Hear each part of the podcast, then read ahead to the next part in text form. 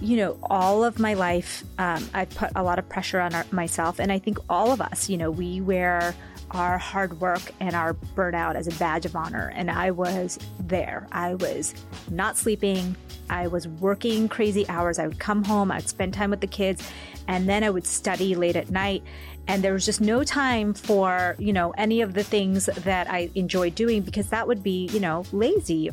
Hi, everyone. Dhru Purohit here. We have another fantastic conversation for you here today. It's on the topic of why are we all so effing tired? I'm interviewing Dr. Amy Shah, who's an incredible physician who's written a new book, and we're going to be talking about burnout, fasting, circadian rhythms, and how to reset if you are so effing tired. Stay tuned. It's a wide ranging conversation. I think you're going to enjoy it.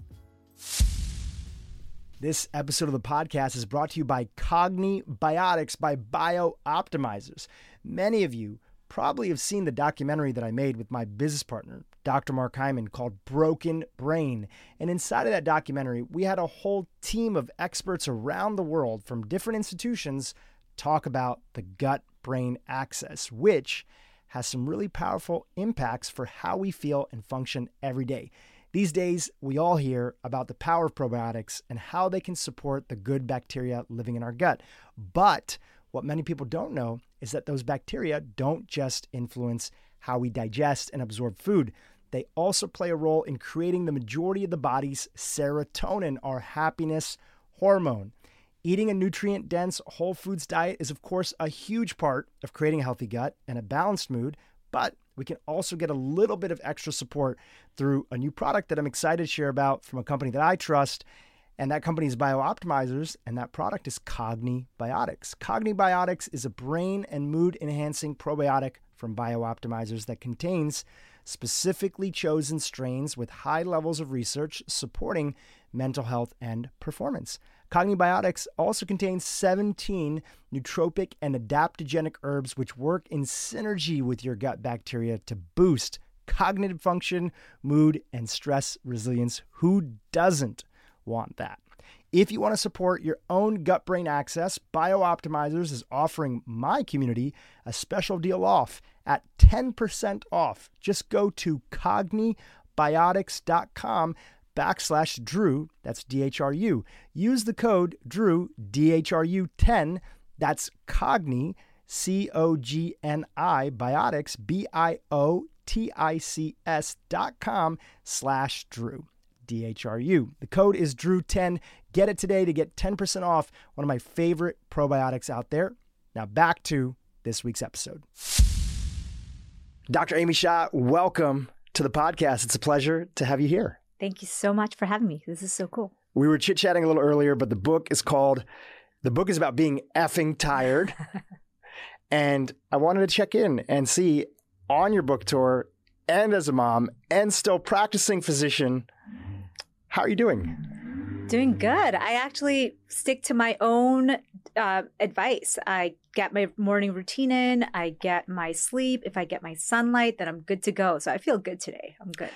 We were also chatting a little bit of when you get off equilibrium, what are the signals? What do you pay attention to that's a sign that I've gotten a little bit too far off? I need a reset. I need to ask for help. What is that for you that you've gotten a little bit, lack of a better term, off track for yourself? Yeah. Uh, for me, definitely it's my emotional control. So if I, I'm always working, and I think you, all of us, we're always working on our mind control, right? So how we react to things. When I find that I'm losing control of my emotions, I'm getting a little too angry or short or impatient, um, too emotional about things around me, that's when I know that I'm not on the right track and that's a first sign. And that I need to pull back, maybe get a little more sleep, some nature time, go back to my basic self care um, things to get myself reset. Because my when I'm at my best, I'm I want to be patient. I want to be kind. Um, and I want to be focused and energetic. And if I'm not those things, that's when I know that things are not going well. It's interesting because also I think for women, this is a big topic. It's for everybody. Yeah. But also because you're such an advocate for women and speaking up and paying attention to their body and advocating for their own health and making sure they ask questions and all those beautiful things which we'll get into it's the it's a, a really um, delicate thing of both checking in but also feeling like hey if i'm angry also too it could be, be for good reason and i can it's all right to express that right so the way i think about it is that in our culture all of us women especially are taught that if someone is mean to you be extra nice you know be smother them with kindness. And i think that what i've learned over the years is that no it's okay actually to pull back from people in your life that are constantly toxic or draining your energy. And it's okay to concentrate uh, concentrate more on people who bring you good energy and it's okay to manage it. And so when you're managing your energy and you learn how to manage your energy, then you can be more cognizant of when um, you're losing a little bit of control on your own energy exchange. Um, so, yeah, you're right. I think before I was always concentrating on being the most well liked person in the room. And then as I wrote this book and went through my own journey, I realize it's not about being the nicest person to everyone. It's about managing your own energy because otherwise you end up being depleted by people who are kind of energy leeches. And you have to learn the difference between someone you need to give your energy to versus someone um, you shouldn't. Yeah. And I, I think that when you are effing tired, I often think about that as synonymous with reactionary. You're reactionary to the world that's there. You're reactionary to the priorities of other people. You're reactionary to the comparison algorithm that's thrown in mm-hmm. front of you. Mm-hmm. You're reactionary to societal pressures, whether you be man, woman, or anybody else that's out there. You're just reactionary. When you feel good, there's a little bit of space between you yes and the stimulus that's there. So you have the ability to say, you know what? Okay, you know what? I'm going to treat this person with heavy kindness right now because I can see that's the best thing for the situation. Or, you know what? I'm going to be incredibly firm and kind because that's what's needed. You know what? I need to express my anger because I've been holding on to it and I don't want to live with this resentment. But whatever it is, it's less about having a game plan and it's more about when you feel good, you can react how you want to react. Absolutely. I read this fact that really changed so much for me. So the first 60 to 90 seconds of someone saying something to you is reactionary. It's actually your neural um, stimulation. So you cannot control that. It's your, if someone says, you, Dhru, were not invited to the big party that all your friends were, it's it's hurtful for the first 60 to 90 seconds. And if you act right then, you may say something hurtful or you may say something that you may regret later. But after 60 to 90 second, seconds, it's up to you to form a response, to decide if you're going to dwell on this or are you going to move on. And when I learned that fact, I really started being able to manage my energy better because then after 60 to 90 seconds, you feel it. It's okay. It's it's a reaction that is neurologically built into you, right? And then after that, you decide what you want to do with that information. You either you put it away and move on.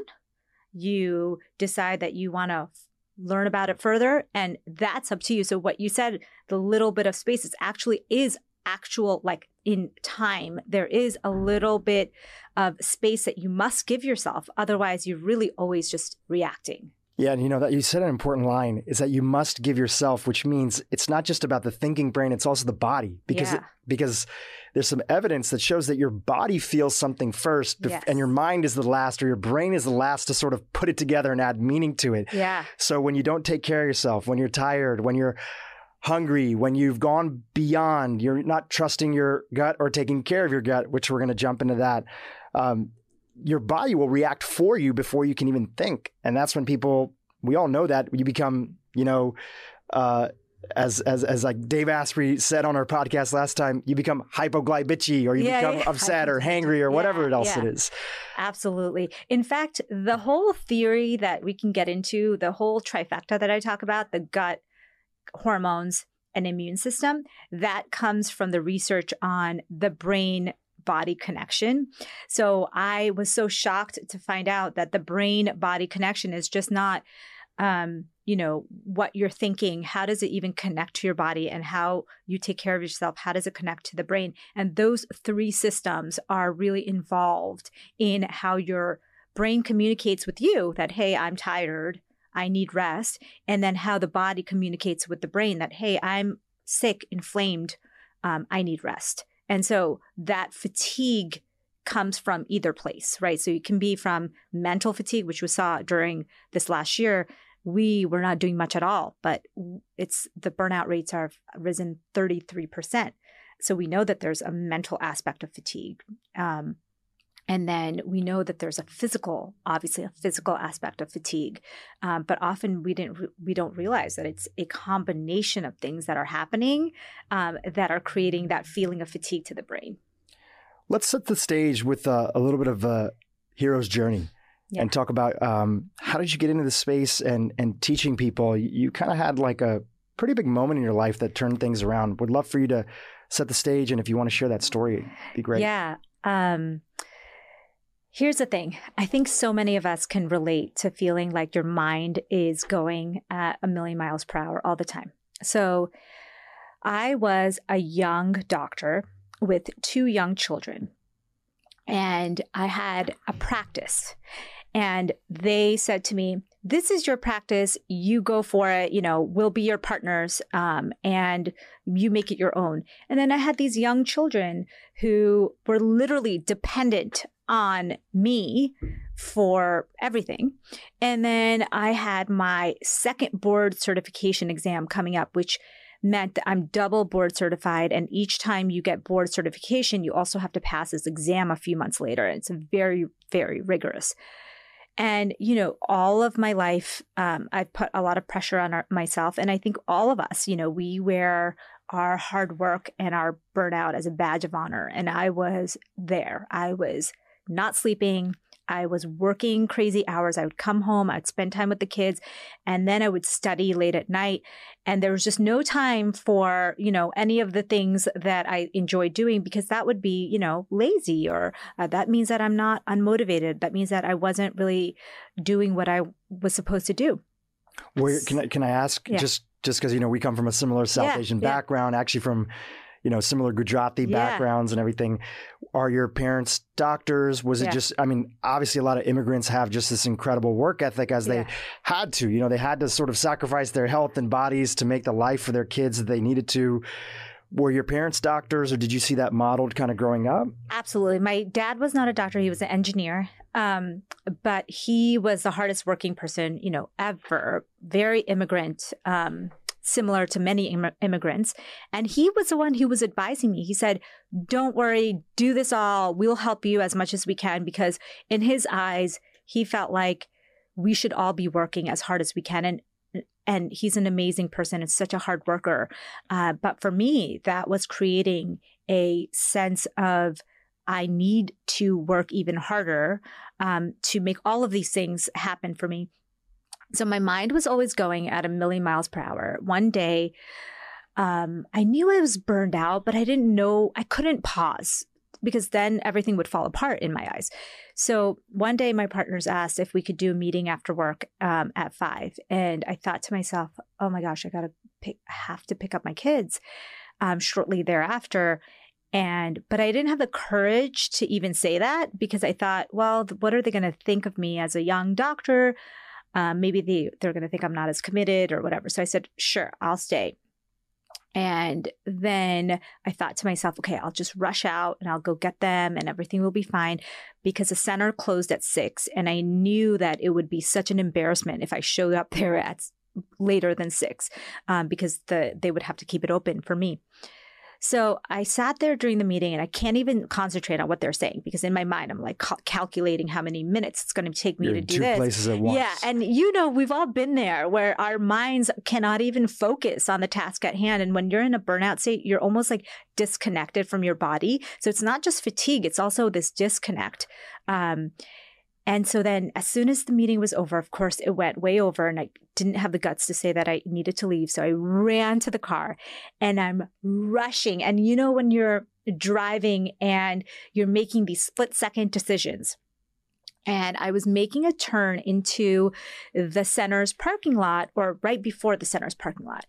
And I got into this huge accident. I was making a left and there's someone who's coming straight. And it wasn't really my fault I, per se, but I did probably make a very quick left without seeing that person coming um, super fast. So that was the first time in my life I had ever seen all of the airbags in the entire car, you know, side, front. Um, and I felt like I was spinning for hours, but really it was minutes. It was a big intersection. And then as soon as I hit something, um, I opened the door and the first thing I did, I had like glass and blood and everywhere. And the first thing I did is like, I started running towards the center because I said, "Oh my God, they're like it's six now, and they're wait, they're going to be judging me for being late." It, I literally was running off the scene of this life-threatening accident to try to get the kids before it was too late and that I, I was so worried about what she would think of me if I showed up late. And that was really the state of my life at that point. It was like there was no room for error. Um, and that big error for me was such a great pause for about a week where I kind of had to step back and say, what am I doing? What do I really want? How do I really want my life to look like? Um, and why am I spending so much time um, doing all these things, yet feeling exhausted and unmotivated and short and um, having all these symptoms that I never had before GI symptoms, um, anxiety symptoms, sleep s- symptoms. So I that's when my whole journey started. That's exa- that's how I start the book and this is how my whole journey into wellness started because my western medicine training, I was a nutritionist ma- nutrition major in college. I, you know, went to did internal medicine, then I did immunology, allergy. No, nothing in my whole training was preparing me to help myself. And I know at that point I knew that there were so many other people in that same place. And so I really dug deep into this topic, and that's where I got some solutions. Um, and I know I, you know, I heard so much about like mental solutions. Oh, do meditation or do this training to help you with burnout. But I didn't see a, anyone really talking about mind body solutions. And so that's where I went with this. It's uh, we were well. First of all, were you okay? You said blood in the accident. Were you okay with? Was the other person so, okay? So yes. Uh, so luckily, there was no major. I mean, I was sore and I had cuts and bruises, um, and of course, the car was completely totaled. And, but we were. Everybody came out of it alive. So that's good. Knock on wood. Yeah. You know, I think moments like that are a big wake up call, as they as they were, and um, it's kind of like if you think about the classic sort of arc of the hero's journey, whether you're ready for the adventure or you mm-hmm. get thrusted into it, and often most of us get thrusted into it, yeah. it'll just send you along. So you got thrusted on this journey. And one of the things, I don't know if I'm jumping too far ahead, but one of the things you did was you went to your doctors at the time, right? Because doctors have doctors. Yeah. And you said, basically like what's wrong with me? Yeah. First of all i didn't have a doctor because doctors don't have doctors but i said maybe i'm missing something um, because fatigue as you know can have many medical causes um, iron deficiency b12 you know there's thyroid there's a million medical diagnoses that could lead to fatigue. So i thought well maybe i'm just not able to treat myself. So i actually found super smart colleagues um, that were willing to just, you know, run some tests on me and check what maybe I was missing. And I was embarrassed because when the test came back, they all said, Oh, you're normal. Like everything is within normal limits. And I kind of felt like, well, well, I feel embarrassed now. Like I asked them to do these tests and nothing came up. So I must be is and they said, Oh, you know, you're busy, you're mom, you're getting older.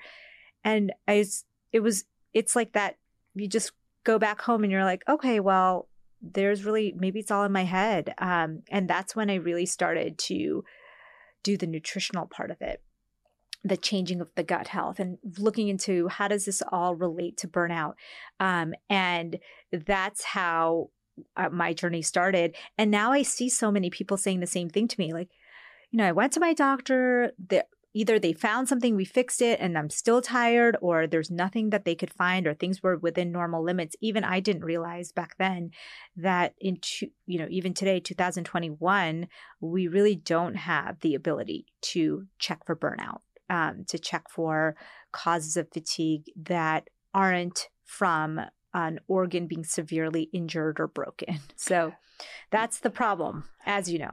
yeah. The traditional conventional medicine, which is so great. We're so thankful for it. It's almost like, um, well, things don't show up unless they're really, really bad and very obvious to yeah. show up on the current diagnostic solutions that are available. There's this whole category that many people, including yourself, talk about of subclinical things that mm-hmm. don't have a formal name necessarily yet in the traditional world, but are getting a lot more attention. So, for you, continuing on the story, what was one of the first things you mentioned nutrition? What was one of the first distinctions you had that, wow, okay, everybody said I was normal, that this is normal, um, that the, what I'm feeling is normal. But in my research, in my experimentation with my own body, I'm finding that I was taught one thing in medical school, but I'm actually experiencing something else in my own explorations the big thing I think that changed so much is I learned that we have an army inside of our bodies. They're the gut bacteria. The gut bacteria in our bodies are literally like a military that is constantly in communication with our brain, with our immune system, with our hormones, and they're making all these decisions. And it's if you deplete that army, which we do a lot with our antibiotics, by the way we eat, um, or we starve that army, which is what we do on a daily basis, we end up having very little communication between our immune system and our brain and our gut. And we end up having all kinds of symptoms, not only in our gut, but outside of our gut. So when I found out how important this army is into our bodies, I started thinking, okay, well, why doesn't everyone know about this? Why aren't we taught how to keep this army um, very healthy? And even during this pandemic, I was surprised that there was so little talked about about how to keep that gut health healthy because your immune system is relying on those bacteria army members to communicate with them. It's like they're on walkie talkie all day um, and saying, Hey, I need your help. You need to go here. You need, you know, this is a foreign thing coming in. We need to attack it. And then communicating with the brain what's happening. And that was a game changer for me because I said, then I said, whoa, I, I need to learn how we can all strengthen this army, have more of this army. So the more and the more diverse and the more um, robust this army is, the better you will feel. And the better your immune system, the better your hormones, and the better your long term health. So, that really was the key um, kind of differentiating factor of what I had heard about burnout and fatigue, about, you know, changing your mindset this to me was new information that, oh, I can improve how I feel, how I think, um, my burnout by what I'm eating. And burnout and food connection to me was new um, and not something I had ever learned in nutrition or medical school. Uh, we had learned about, you know, how immune system can help you fight disease. You know, then we learned about how hormones can separately help you, you know, re- uh, procreate. Uh, but we don't really talk about how that helps you feel good on a daily basis and how they all interact together. Want to talk a little bit about your upbringing to connect that? What was your, before kind of digging into this world about the microbiome, what was your diet like? And what were yeah. you kind of eating? We, of course, know, and you write about in your book, mm-hmm. we'll chat a little bit more about that stress, mindset, yeah. these things, of course, impact gut health. But what was your diet like at the time before you switched things up? So, Dhru, you have a very similar background as me, at, but a lot of people who are watching or listening may not know. But I grew up as a vegetarian, an Indian, South Asian vegetarian.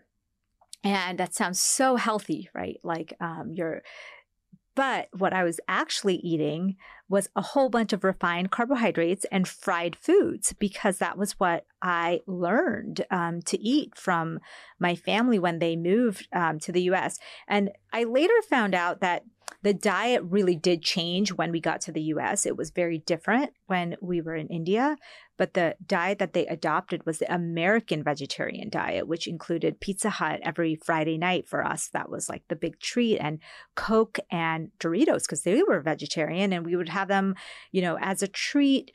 Um, and it was the special treat that we got when like people came to visit or whatever. So my diet was full of refined carbohydrates, sugar, and fried foods. What I realized is that, wow, I was getting little to no fiber every single day. And this whole concept of the gut bacterial army they they survive. Their food is fiber. And so what i realized is that i was literally starving my own gut bacteria. No wonder i was feeling the way i was.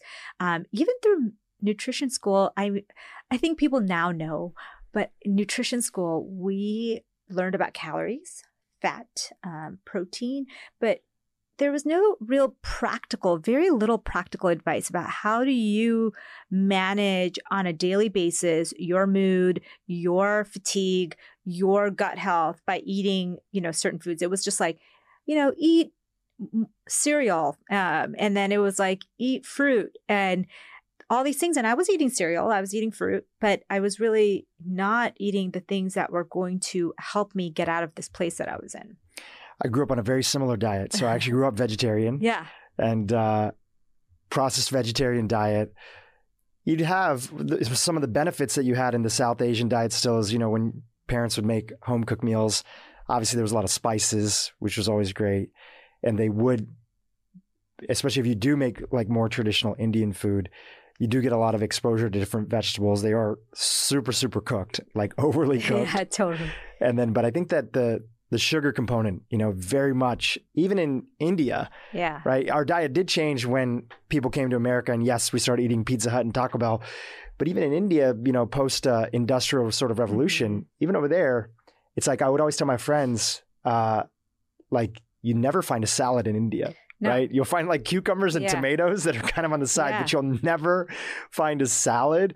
Partly that is because of sanitation and other things like that, and kind of cleanliness and other things, and not having access to refrigerators. But you would never find like raw foods or a lot of ton of vegetables that weren't completely, completely cooked and like overly blanched out. So you'll appreciate this. I remember when I I did my research at Harvard in the summers when I went to Cornell for undergrad, but I would go to Boston for the summers because uh, my parents had moved there and I was doing research. Um, and we would go to these restaurants and there'd be a whole bunch of South Asian vegetarians. And, and the way they would phrase it is like, we want um, some vegetarian choices, but no vegetables. And so the question, the, the, the way they phrased it at every restaurant was like, give me options that are vegetarian that don't include any vegetables. And that was like the prerequisite for anything that we were going to order. Uh, because otherwise they would give you a plate of steamed vegetables as your vegetarian dish. And so it was funny how you really learn a lot of that. But it, you're right, though. If you look at traditional Indian food, and now I help my parents and my family kind of wade through all of this stuff and say, listen, turmeric and ginger and garlic and pepper and um, cardamom and cinnamon, these are the most anti inflammatory, gut health promoting foods on the planet. Um, the spices that you use on a daily basis are those. And so you can add them to foods that are very, very healthy, like dals. Um, there are so many amazingly healthy foods that you can be eating. Uh, if you just kind of focus on that a little bit more and focus on the uh, less on the breads and the refined foods a little bit, you know, change it up a little bit. Totally. And I mean, especially in, if you look at like uh, ancestry and also, you know, there's a big whole section about exercising and fasting, and we'll get to those.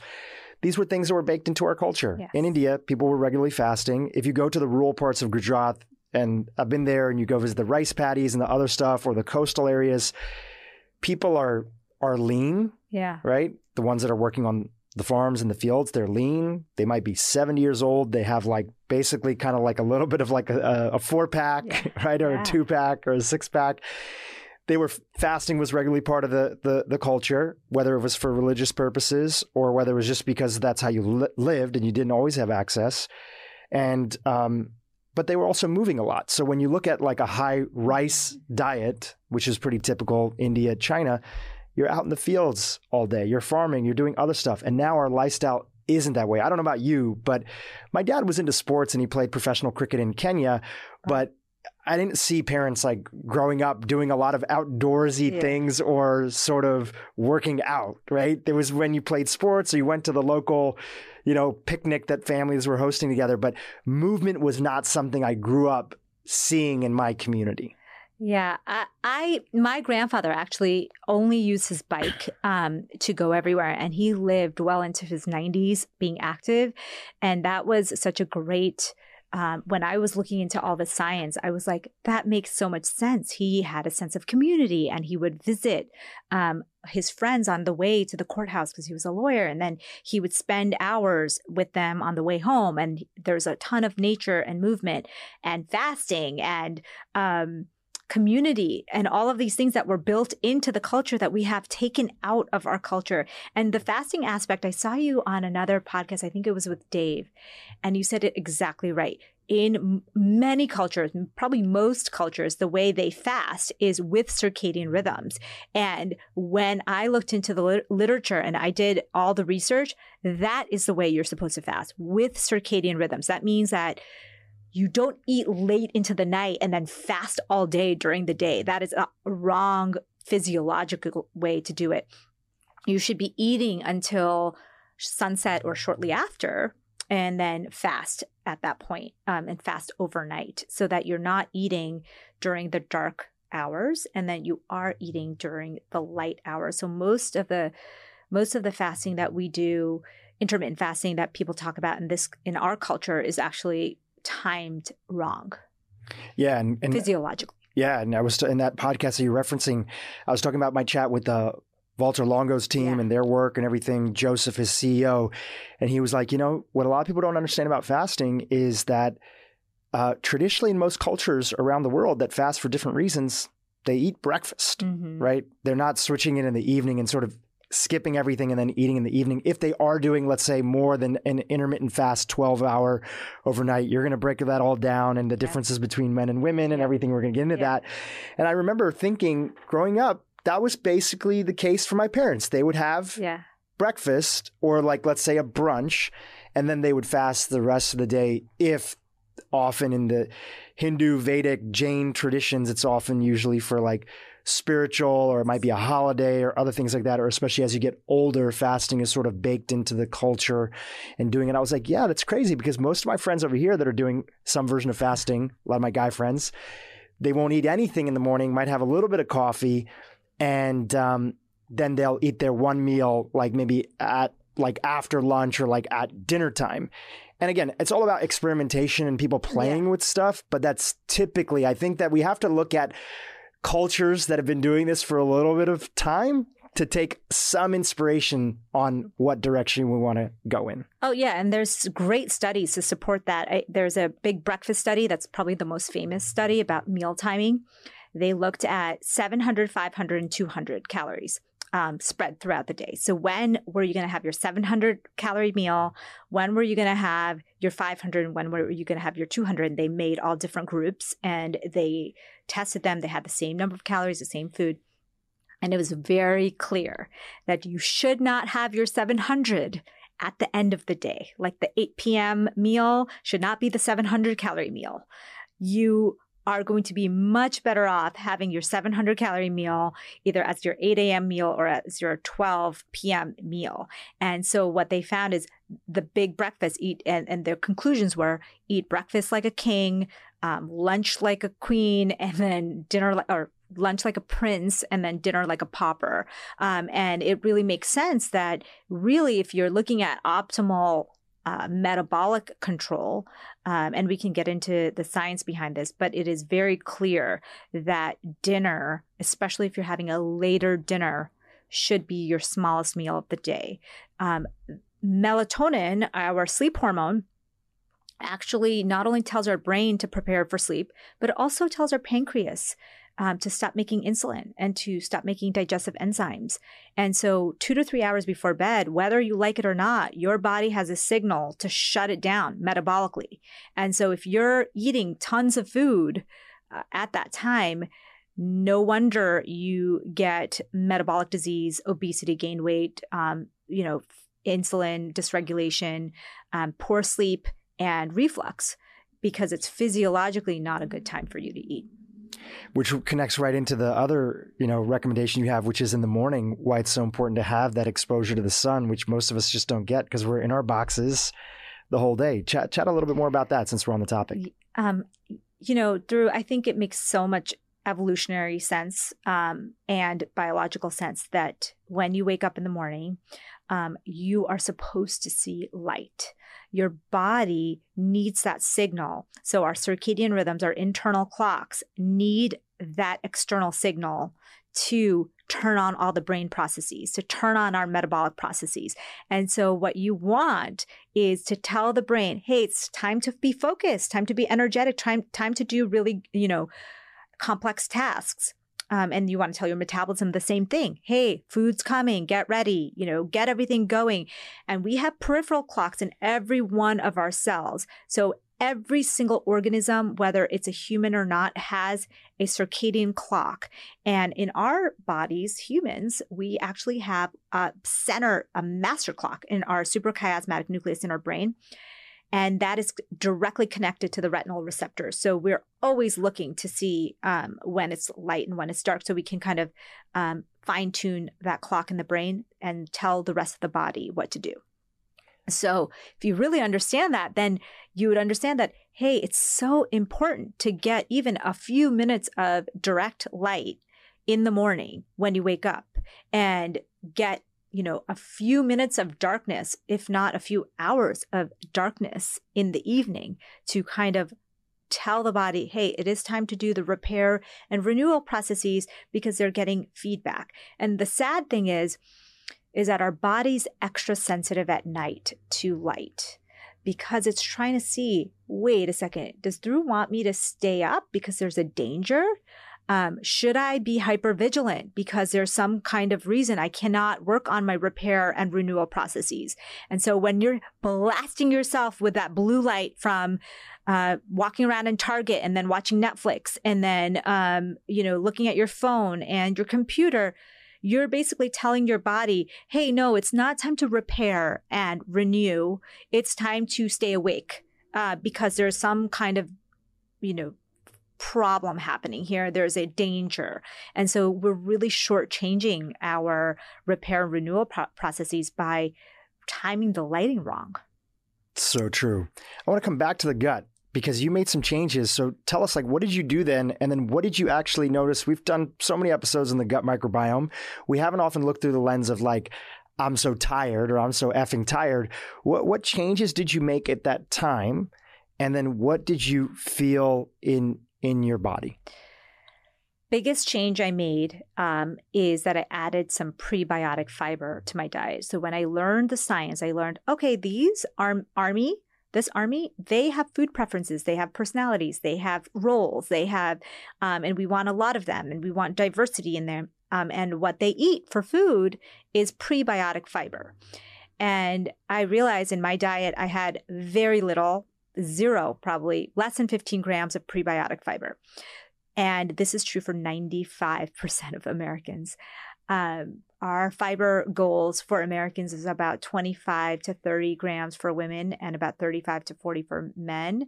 But when you looked at hunter gatherer societies, we were consuming about 120 grams of prebiotic fiber. Can I can I pause there for yeah. a second? So I'd love to dig into that one yeah. a little bit more because we did an episode a few weeks ago and it, we posted a video online where we were talking about some of those studies about a yeah. 100 to 150 grams. And it was quite an uproar and a, and a, oh. a little bit of a oh. controversy oh, that came up. And so I'd love to parse it out for my audience sake and also for my own understanding on things. What was um so was the, the study that was in reference of the hunter gatherers yeah. and them having 100 to let's say 150, yeah. you mentioned 120 yeah. was uh the the Hadza the Hunza yeah, tribe. Yeah, Hadza in, tribe. Yeah. in uh, Tanzania. Yeah. And that study came out of Stanford and there was a microbiologist over there, and um, we actually reached out to them to actually ask them Mhm. onto the podcast to talk about that. Yeah. And there's uh, there's two main studies that were done on that group. There was one talking about the seasonal. I think the title was seasonal variation hmm of uh, the foods, and then inside of there the reference to the 100 to 150 grams. It was not clear the methodology of how they were, you know, parsing that out. Yeah. So that's why we reached out to the people that put it Mhm. together, and I'm hoping to have them on the podcast. The other one was uh, I don't know if it was by the same group, but same tribe, and it was talking about how tubers, which is often Yeah. referred to these hunter-gatherer societies, especially the Hadza, is a f- how it's a fallback food Yeah. that they have. Yeah. uh, that's there, and um, when we had posted, it was a conversation with uh, a friend of ours, a colleague, Dr. Mary Perdee, Okay. Yeah. Online. I saw that. and um, there there's been a bunch of people that have that have that have have questioned that study Yeah. and the findings from it Yeah. because they how they were sort of put out yeah. there. And I think it is very extreme. Like, I don't think, I think we can say this, but I don't think that any of us can get there or want to get there or have the ability to get there with our current GI tracts. But we definitely shouldn't be at 15 grams. Right. Yeah. And I think that's the most That's the important most lesson important, of yeah, it. takeaway. you know, a lot of people chiming in, you know, some folks from like the carnivore community and everything Oh, like that. God, but okay. also some people that are coming in regularly and saying, listen, we just have to put a caveat. If you go and try to have yeah, 120 grams of fiber, which you if you convert to cups, yeah. you know, there's there's different recommendations that are out there, but you know, we've had Terry Wahls in the pro- Yeah. podcast, Dr. Terry Wahls. She sort of says, uh, you know, nine cups is what Yeah. she's shooting for, especially for her MS and autoimmune Yeah. patients. But I didn't know what 150 grams was in terms of cups, but it's basically like some ridiculous Mhm. number. It's like 25 grams or Yeah. 30 grams. Yeah. Sorry, it's 20, 20 to 30 cups that are out there, depending on the range that's out there. No, there's So- no way. Did that person, Mary, say that people should be eating that No, much? no, no. Oh, okay. But Same people- reference as you did. But people assume our hunter gatherer that. Yes. societies have had, which was well pub. It's been mentioned in NPR. It's mentioned in a lot of places, but there was some scrutiny on the study that was there. But I think the bottom line is they ate more fiber than us, and there have been other studies that have been done on stool weight Yeah. of those folks, modern day hunter gatherer societies, yeah. and where the average American has a stool weight of about four ounces, those individuals that have a higher stool weight of anywhere from a pound to two pounds is the total stool weight that Yeah. could be there. So, bottom line, we do need Yeah. fiber in our diet, and then you can figure out how to personalize it for It- yourself. and if you think about it, you know, from our backgrounds, um, it, it was very clear to me that, oh, yeah, even just a hundred years ago, probably our grandparents' age, they didn't always have access to refined flour and refined sugar. And they had to eat a ton more fiber just because you couldn't find a ton. You, you can't, it's very expensive to buy white sugar or to buy white flour. And so people were at that time consuming a lot more unrefined foods, which are high in fiber. And so it was kind of part of that society. And not until you got a lot of money and ability to take out that fiber were you able to consume less. yeah, I also think looking back at, uh, you know, let's say South Asia, specifically India, there was through the lens of Ayurveda, Yeah. right? Which there's some interesting components that are Mhm. there. Time tested. Yeah. Some make sense still, some maybe don't, just like any kind of philosophy that's out there. The one thing that I say that is very interesting from Ayurveda was the emphasis on especially certain doshas should not be having a lot of raw food. And I think that the modern equivalent of that, I don't know too much about doshas, is that if you do have, if you did grow up on antibiotics like I did and had a lot of gut issues and totally decimated my gut bacteria, not all fibers are equal, and you might have to sort of slowly increase that dose. And in the beginning, we have so much emphasis on here on having raw fruits and vegetables. Yeah. But in India, they they didn't as much focus on those raw vegetables because they were still paying attention to that too much raw vegetables can cause digestive upset for people. Absolutely. Actually, so I looked into Ayurveda a little bit um, when I was doing my own journey, and um, the Vata. So there's different doshas. The Vata dosha is a lot of us because we're Type A. We're very stressed, um, and we have weak digestive systems, and that's the dosha that is not supposed to have a lot of raw foods. And that's you, you're saying. And that's a lot of people. You can, you know, you're changing doshas all the time and you have a combination of them. But a lot of us are in that category because we are, it's the air um, quality. So it's like you're constantly moving tasks. You are, um, have issues with anxiety. If when you're off balance, um, stress, and um, those are the people who aren't supposed to be consuming a ton of cold and raw foods. Um, so that made so much sense to me because once you do fix that and you start to move away from the vata, maybe you're more combination, then you can do more of that salads and um, cold foods. But I actually advise people that are going through this um, to put that layer on. You know, I didn't really talk about it much in the book because it's something that's a very nuanced thing and you have to really talk to someone individually to figure that out. When you were including these prebiotic fibers, what were you what was some of the first things you were doing? Were you having like acacia fiber? Was there particular foods that you were eating? What yeah. worked for you at the time? And again i know it's just your journey but i think yeah. listeners like to hear. Yeah people's journeys. So one of the things i started to do was try to incorporate vegetables in every one of my meals. Um, so i knew that vegetables were the prebiotic fiber that your body needs because what i learned very early is that if you parse out um, parts of food from their whole state, you're not going to get all the benefits of it. So I learned that from probiotics, for example. Probiotics are actual bacteria that go into your gut. But if you separate that from food, your body knows it's foreign and kills it before it even gets to your gut. And so the same thing with prebiotics. I wanted it to reach the place that it's supposed to go, which is the lower colon. And so I incorporated a ton of vegetables. So I stay, st- stuck with the four S's, which is salad, soup, smoothie, or scramble.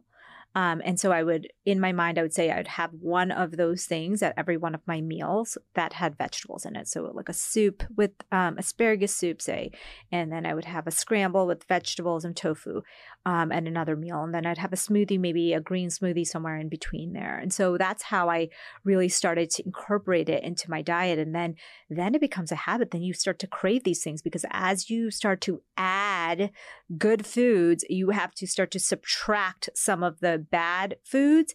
And what I realized is I was eating a ton of convenience foods um, that were taking the place of all these healthy foods. So instead of a coffee and a protein bar in the morning, I started to have a chai, which had like cinnamon, cardamom, and ginger.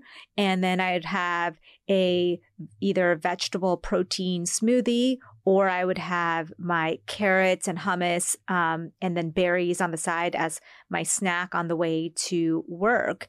And then I would have like a bigger meal in the middle of the day.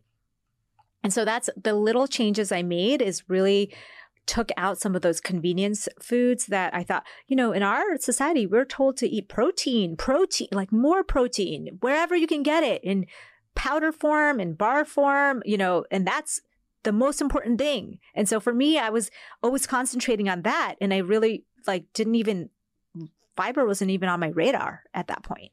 Um, so that was a big change.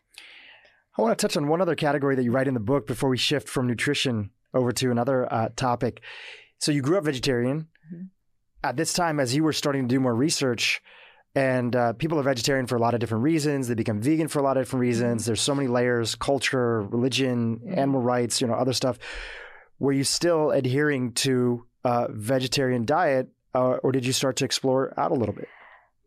You know, so I found that all the research was pointing towards a high abundance of fruits, vegetables, nuts. And then there was this question of fish. And I, and I, at that time, I was not ready to add fish back into my diet or into my diet because through my years of being diet agnostic towards my patients, I learned that people had all different diets and all different preferences and all different upbringings and comfort foods and um, and I appreciated that. And the research does show that there's um, some benefit to eating anti-inflammatory foods, which the pescatarian category would include uh, would be in there. However, I was at the point in my life that I wasn't ready to um, incorporate that just because I had never had it. And I think I believe that you could get the same health effects without including that into your diet. So I started taking some omega 3 supplements um, from algae. And I started to eat more omega 3 um, whole foods that are plant based. Um, and it was really just preference because if there was anything that I was going to add to my diet, I, I couldn't imagine adding fish back as the first thing.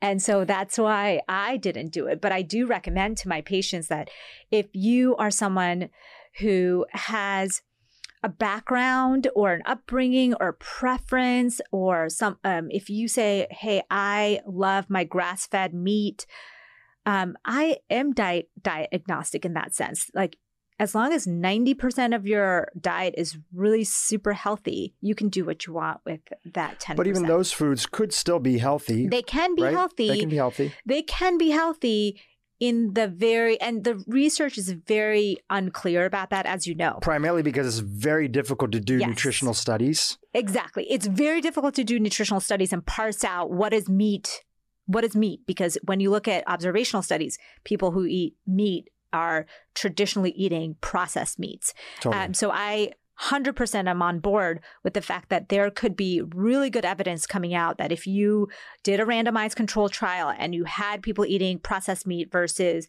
grass fed, you may find a big difference between those two groups. Anecdotally, it seems to be true, right? Uh, same thing with fish intake. I definitely think that there's very good evidence that um, omega 3 intake in any form is absolutely great for your body. And so when I talk about diet, the way I talk about it is that you really have to just learn the basics of what makes a good diet. And then you can do what you want with the little bit of flexibility you have. Because I don't do well with dairy, but I grew up eating dairy and I was a lot of my traditional foods that I remember growing up with that are comforting they were dairy filled foods. And so I understand that if you come from a diet of heavy meat consumption or heavy, um, you know, some other consumption, it's really going to be hard for you to go cold turkey. And maybe you don't even want to do that. And so that's where I think you have to really personalize it for yourself. So maybe you're doing um, a Mediterranean style, high plant foods, um, high nuts, olive oil, and then and spices, anti-inflammatory spices, and then you do add in the personalization that you want. Yeah, it's tough both ways because it's a, a culture and and the people around us, and you know, you and I come from similar cultures, and I was Yeah. sharing with you earlier, is that uh, you know one of my backgrounds from my mom's side is the Jain community, Yeah. and inside the Jain tradition, Jainism. Um, is is this core principle of ahimsa? Mm-hmm. It's all about nonviolence and basically like the guiding principle of being Jain is being vegetarian, Mhm. right? That's like probably more Yeah. important than anything else Yeah. that's out there, at least in the modern interpretation. Right. Uh, even though I don't see it that way, I think the mindset piece, the you know the kindness piece, other Yeah. stuff. So as I started to get in the world of functional medicine, start to do all, get all the labs done on me, start to get deep into the space from a business perspective, and meet all these incredible clinicians, I really had to sort of question and say, you know, what do I want to try and what do I want to be open to? And when I first started eating fish into my diet, and I was telling my friends that I, you know, grew up with that are also from this community, it was a tough conversation, Yeah. right? It basically feels like you are letting that community go. It feels like you're you're doing something uh, just like in anything. It's almost as if you were Muslim and you decided to be Christian, and everybody's like, "What the fuck is going on?" Right? 100%. But at the end of the day, that was right for me. And I don't want to be held into any particular belief system. And I also want to respect everybody's belief Yeah. system. One thing that's very clear is that as things go forward, you don't, you know, when we look at these different societies around the world, people are thriving on all sorts of different diets. They're getting out the processed food. And that's my biggest criticism of the South Asian and the Indian diet is that Indians in America who actually, it's actually a huge contrast. They have the highest risk of heart disease out of any ethnic minority. But interestingly enough, they also have some of the top resources. They have the highest income on average, Mhm. you know, other stuff. So, you know, we ha- we have to see that the reason that I'm bringing up that aspect is that just because you have access doesn't always mean that you are can best take Yeah. care of your health. So we have to improve the education and have a conversation about getting the sugar out, Mhm. getting the processed foods out, and and actually start to return back to these ancient principles. Eat, whether you want to be vegan or vegetarian, that's completely up to you. But this modern lifestyle is actually killing us, so we need to intervene. Uh, and I 100% agree. And, you know, I really can't subscribe to any particular group when it comes to diet because you can't win. So if you I will happily tell you that being plant forward is the way to go. Plant predominant is the way to go. But I f- feel like some of these communities, whether it's carnivore, vegan, paleo, keto, um, they're very steadfast on their principles and only can see their side of the story and really attack other groups that are doing other things. And that's just, I just don't feel like, just like you said, there are many different ways to be healthy. You can get your fiber, your prebiotic fiber on almost every one of those diets, except for a few, but well, we can get into that. But if you are getting your prebiotic fiber in, you are taking out the sugar, you are eating whole foods, then you're in the right ballpark. And whether you decide to go one one of those directions that's up to you and i don't really feel comfortable saying I'm 100% vegan because then I wear, you know, sneakers with, you know, leather sometimes. And I don't want to be, you know, that's, I don't want to be perfect on any one of those places. I want to be imperfectly myself. Yeah, and diet is not the goal. The goal yeah. is to have energy to give right. to everything else that matters in the life. But right. I think it's important to talk about. And you know what? I'm okay with the divisiveness. And just a reminder for everybody, we can do it in a kind way. Yeah. We can advocate for where we want to go. Yeah.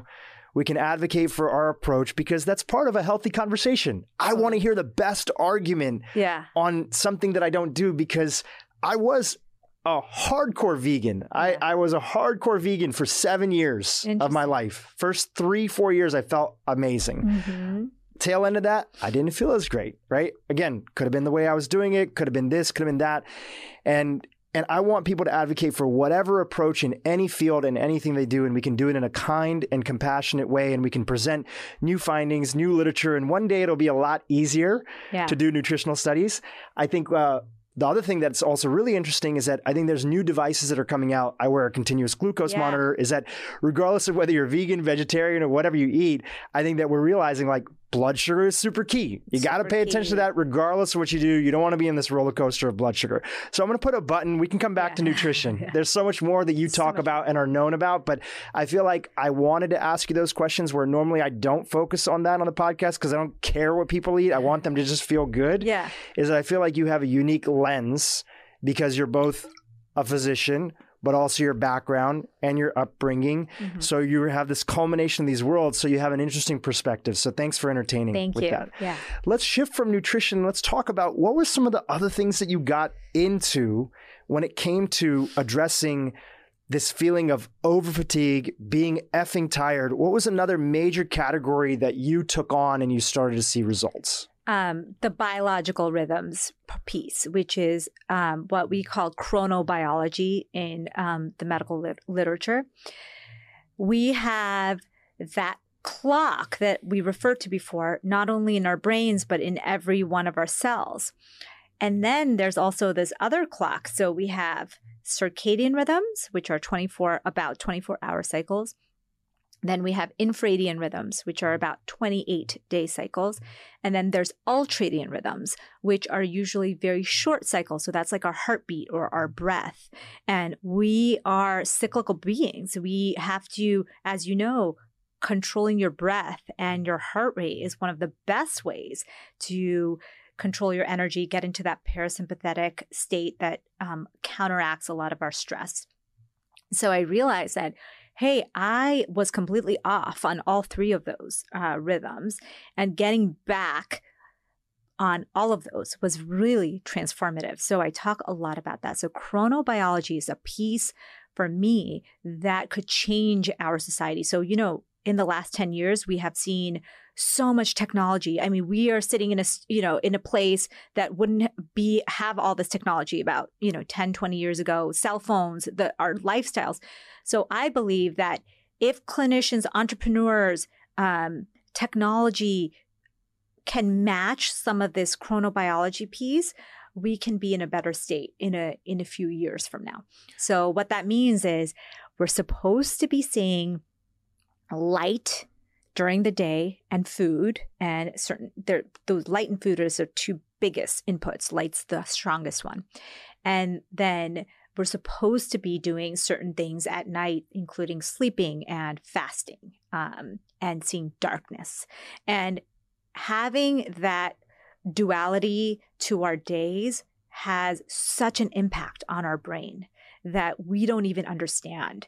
We anecdotally know it. Oh, yeah, I feel good when I go out and get some sunlight. But there's very good evidence. I mean, the Nobel Prize in Medicine went to the uh, circadian rhythm science in, I think, 2000 and 17.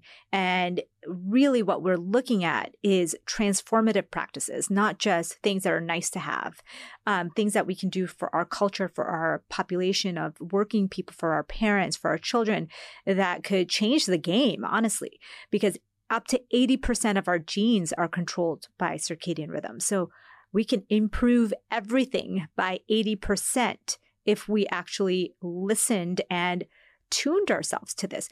And, you know, a thousand years ago, that was easy. We didn't have microwaves, we didn't have cell phones and Netflix, and we were outdoors a lot because there was no choice.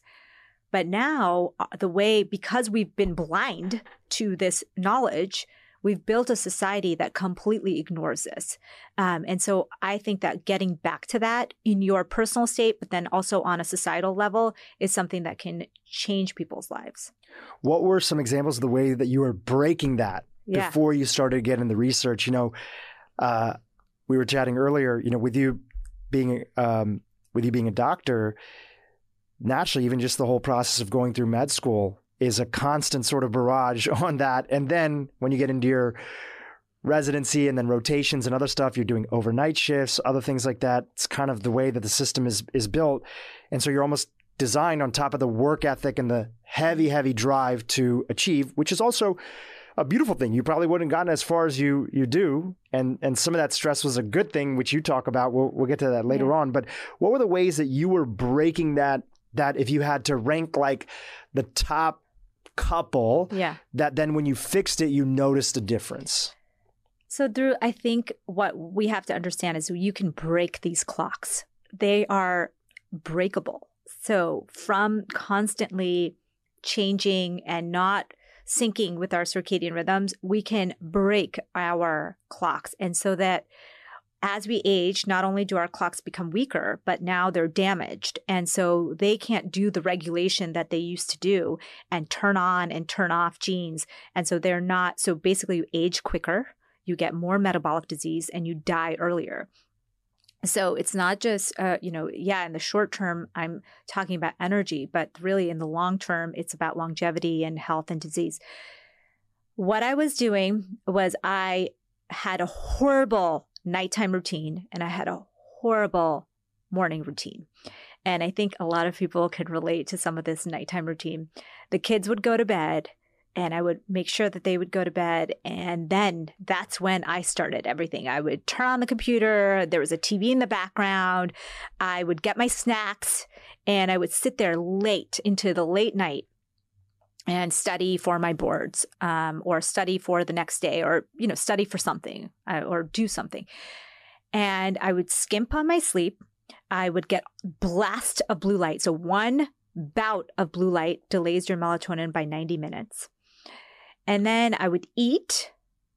Usually, you're not making great decisions. Studies show that the decisions you make after 8 p.m. are usually not good food decisions. Well, not good decisions all around, but usually definitely not food good food decisions. And then I would skimp on my sleep. I would get up and I would have like a blasting alarm to try to like wake me up in the morning and it would be pitch black often. And I would, you know, down my caffeine and my breakfast because you know you have to jumpstart your metabolism. Like if you don't eat first thing when you roll out of bed you're i thought that you would not jumpstart your metabolism which was you know the common misnomer uh, the lie that we've been told by trainers over the years that if you're not constantly eating first thing in the morning and then all throughout the day that you're shortchanging your metabolism. And then I would um, quickly check my phone, um, email, and I would rush to work. And it was always like this big rush because what I wanted to do is like minimize the time, maximize my sleep time and minimize my morning time. So there was really no time to think. You just like raced off. And what I realized is that there was so much that I was doing wrong with that. Um, and my breakfast, you know, was this refined breakfast. It was bar and it was um, coffee or uh, tea or whatever it was.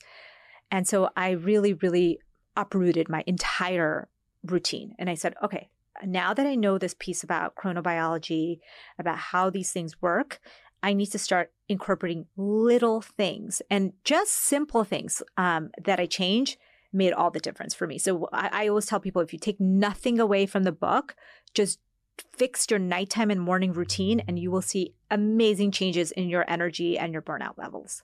Talk about how those changes extrapolated out to your family. You have two kids, yeah. a boy and a girl. Yeah. And um, for your husband as well. Like, what was going on as you were making these changes? Because people who listen, we do have a lot of moms who listen. Yeah. Shout out to all the moms that are out there and the dads too. Yeah. Uh, there's the practical question of like, how do you bring it over? Um, so, would love to look through your lens. What was yeah. going on with your family, and what were some of the things you brought and the results that incurred?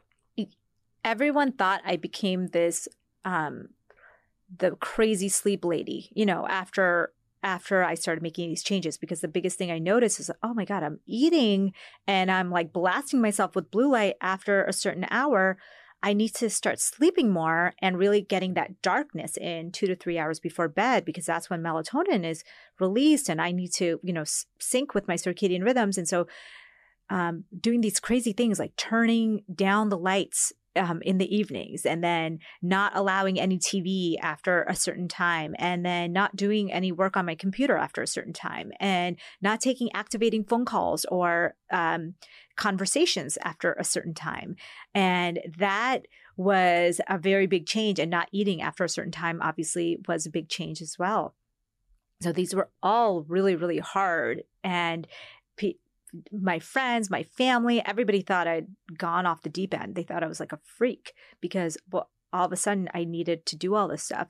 And you know, I naturally always knew this and so it was something that I wanted to get back to because I know I feel like a better person when I wind down before the night is you know before I go to bed and then go to bed. So I changed that and I changed my morning routine also. So instead of And for your family too? Your family was there were they in that same so boat? So the way it worked is that I started about 7 or 8 years ago um, with my entire journey. My husband started a few years um, ago meaning that for the first five years, he looked at me like I was a freak of nature. Who did I marry? Yeah, like, who is this person? And he already knew I always was a freak of nature, but I think it was even more so then. And he didn't catch on until he was kind of going through his own crisis. And, mm. you know, as you know, we cannot force our families, our partners, our friends to see what see the light. We can just uh, show them. We can write about it. We can talk about it, and then it's up to them to make those changes. Totally, just like we wouldn't want anybody to force us to do something, and it doesn't other, work. You yeah, can do all the forcing you want. Um, I mean, I. I Did know, you go through a forcing phase? I didn't because I've never been in that. I I've always been into nutrition and always been into healthy eating and, um, you know, being a vegetarian. I can't, uh, like, there was never a time in my life that I wanted to force my views on someone else. And so it was always about, hey, this is what I'm doing for myself, for what I'm learning about, what I'm telling my patients about.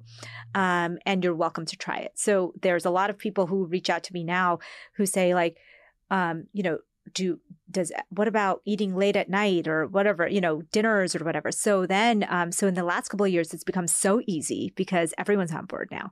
So we don't eat late.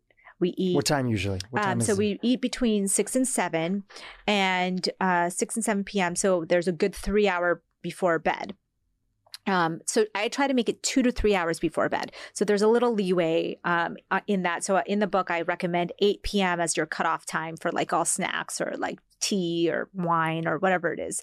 And uh, if if you are following kind of a traditional pattern, if you're a shift worker, that's way like completely not for you. But um, so we shifted our times of eating, and then we and then in the mornings I shifted my schedule a little bit. I said, wait, I control my schedule. So I don't need to be rolling out of bed and like rushing um, to the office. So I gave myself a little bit of a cushion time there where I do my morning routine and I get a little self reflection time.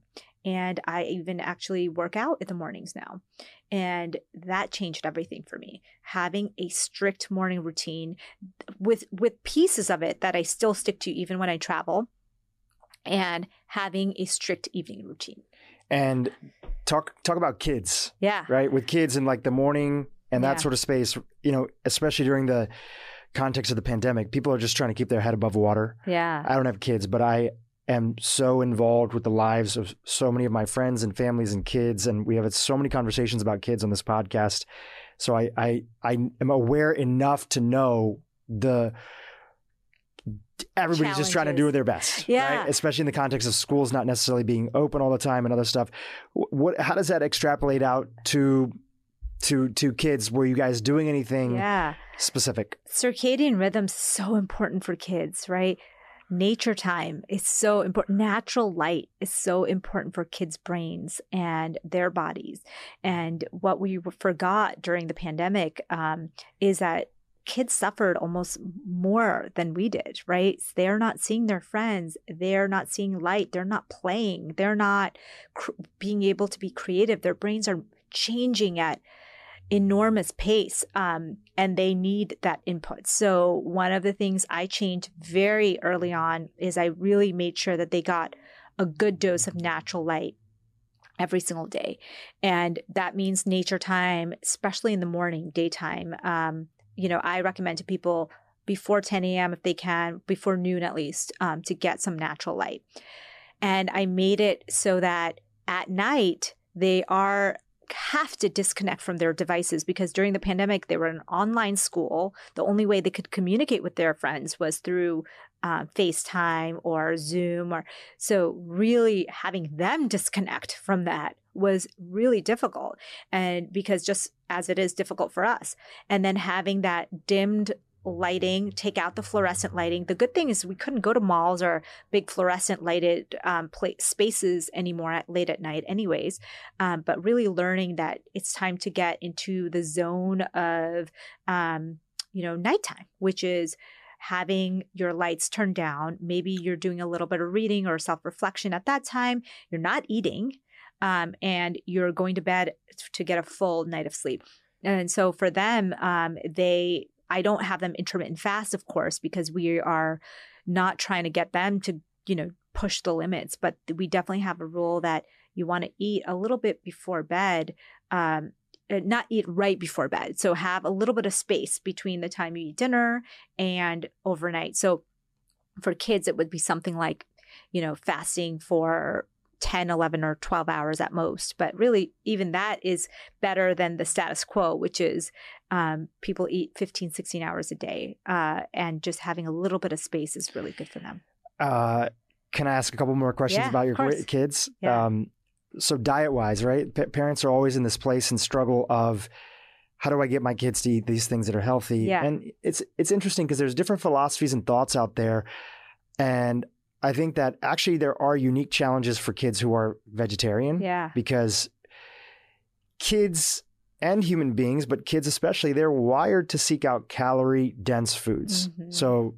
they're naturally going to gravitate towards whether they're vegetarian or not, they're going to gravitate towards the extreme condensed forms of calories because that's the most efficient way and that's programmed in their system. It's not like they're you know have a belief system about vegetables or Right. whatever they just internally know their body knows seek out the things that are calorie dense how did their again you can't force anybody and you can't you know Yeah. force your kids but you can put different sort of things around them how did their uh, nutritional journey journey evolve as yours evolved and and also sometimes it's like it didn't right Yeah. like sometimes it's like we're just trying to do the best that we can Yeah, and I I think that's that is a really great point because we are all trying to do the best that we can, and so I don't preach to be the best parent in the world. I'm not. I'm just as imperfect um, as you know the next parent. kids are programmed to want the cupcake over the apple. I mean, that's our brains want sugar and calories and fat, right? So it's natural for them to gravitate towards that. The subconscious wiring that happens, that we all have, happened as when we were kids, the comfort foods that we use, the reward foods that we use. That's all programmed in us. If you think about it, when you fall back on your subconscious, you reach for the things that are comforting because of what's been set in your patterns from childhood. And so I appreciate that. And I want them to know that they can get comfort from other things besides food. They can get rewards from other things besides foods. So when they get an A on their report card, I am not surprising them with a chocolate cake because I understand as adults, a lot of us equate um, happiness with food, sadness, um, and need for comfort or reward with food. Um, and those hyper dense, like you said, caloric foods as a reward um, for good behavior is just something that so many of us are trying to fight today. So, one of the things I learned is if they do well, we get them something like a present or take them on a trip um, or, you know, a day trip or an actual trip before the pandemic don't reward everything with food or don't punish everything with food or don't treat food as a comforting um, uh, you know junk food as a as a comfort measure and that was something that i think i really learned. And then the second thing i learned is that to teach them what we know what we should be teaching in schools is that foods are engineered to uh, processed foods are engineered to take over our brain um, to wire to trigger the parts of our brain that uh, feel pleasure, uh, to release the chemicals, uh, to trigger the addiction parts of our brain. They are they are made in labs to do that. And I wish I had known, and I tell my kids this all the time, that yes, you love it. And yes, you feel like you want to reach for more. And yes, it's so pleasurable, but that's because it was created in a lab to create that for you in your brain. Natural foods do that, but at decibels lower than these processed foods. And teaching them that that is something that is uh, from the beginning that is something that really changed a lot for us. So they know that when you choose those foods, they can, you know, be a sometimes food, but that they're not something that should replace all of the other natural food that actually has signals. They have, you know, fruit has sweetness, um, vegetables can be really tasty, um, but the the signal is lower, as you know, than these hyper processed foods. And if you only eat hyper processed foods, you are not going to have a taste for these lower signal foods. Um, there's an experiment maybe you know it, but in the wild where birds, uh, when they see a red speck, they start to, a certain type of bird starts to peck. And when you make that speck a little bit bigger through lab work, you can make them peck even faster. And you can make that speck into a big red circle like a stop sign, and they will go crazy pecking. And that's what's happened with our food industry. They've created these signals that are the size of a stop sign when we are naturally supposed to see them as specks in nature, right? The triggers for sugar and salt and fat. Um, so I explain that to them, and it's really, it's re- they understand that, and I think that that's something that we could teach in schools easily. Um, that hey, that's why you gravitate towards the Twinkies and the you know the processed fast food, but that's why you should selectively eat the other foods so you can retrain your brain um, not to always be looking for these hyper exaggerated signals. I want to shift a little bit into the psychobiology piece and the mindset piece by connecting it back to your original story. You were chatting earlier when we started this conversation about the guilt that you were filled with, right? You were in the meeting with your other partners that were there in the medical practice, and there was this request to stay later, and there was this guilt and this feeling of being pulled in two different directions. The the you were speeding on your way over to get your kids and the guilt of what you, you said specifically, you know, what will they think if I'm late? Yeah. Then there's the accident component that you got into. And then immediately after checking that everybody's okay, including yourself, the running over in that direction to get your kids because also the, the feeling of, of guilt. Um, tell me a little bit more as you've been sharing your own journey as both a physician, a mom, uh, a woman who's been open about what the things she's gone through, including that story that we just shared. What have been the other messages that you've been getting on the topic of guilt from people that follow you and follow your work? Absolutely. Whenever I talk about boundaries, it's a hot topic. It's a hot topic for moms, for women, for people just in general, because I think we feel a lot of guilt when our boundaries are really low and we are pulled in many different directions because we allow ourselves to be pulled in so many diff- different directions. And as soon as you start putting up firm boundaries, there's going to be a little pushback. There's go- going to be people who don't like it. Um, but eventually they will learn and you will flourish from having those. And so I really talk about energy management and putting up those boundaries for your own personal energy as something that is something I learned the hard way. And what I hope that people can learn from this book is not just, yeah, change your diet, change what you eat, when you eat, but also really change the way you manage your mind and how you manage your mind energy. Do you really need to have every notification on your phone? Do you really need to watch all the news to be updated all the time? Um, do you really need to let everyone in to your energy? Do you need to give everyone your energy? That is a piece that I think can be transformative.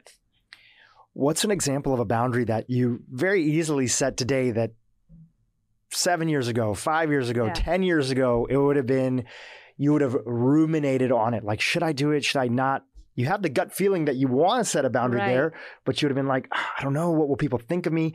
Can you think of anything like that that you oh, regularly do today? So many things I regularly do today um, are boundaries, and they're kind boundaries. I feel like boundaries is such a like negative term like oh this person has so many boundaries no it's it's actually a really positive thing because you are spreading a positive message by some of the like some of my boundaries are positive boundaries. So for example, I've told maybe not even verbally but just by experience I don't answer my phone, texts or emails after a certain hour, like 2 to 3 hours before bed, it's done for me. So if you text me at 10 p.m., I will not text you back till the next morning.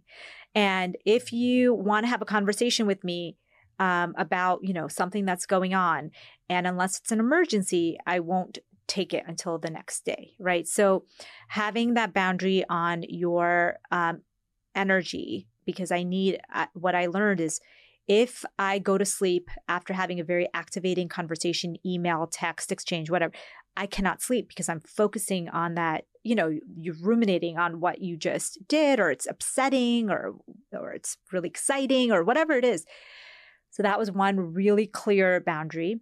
Another clear boundary is that I don't um, compromise on my basics. So my basics are like sleep, sunlight, movement, right? So if I create a life that always includes those things and those are non-negotiables for me, then they will happen. Otherwise, you feel guilty all the time for doing all those things because you're you didn't build it into your life and you didn't set a boundary around it it's like as important as an appointment you know to to do those things for yourself um there's so many i don't when i intermittent fast when i do the circadian fasting i follow that um, on the weekdays especially uh, very aggressively and I try to stay stick with it. And so that means that once in a while I will just be having tea when I'm sitting with someone, um, or it means that I am, you know, not going to go to that late night girls' dinner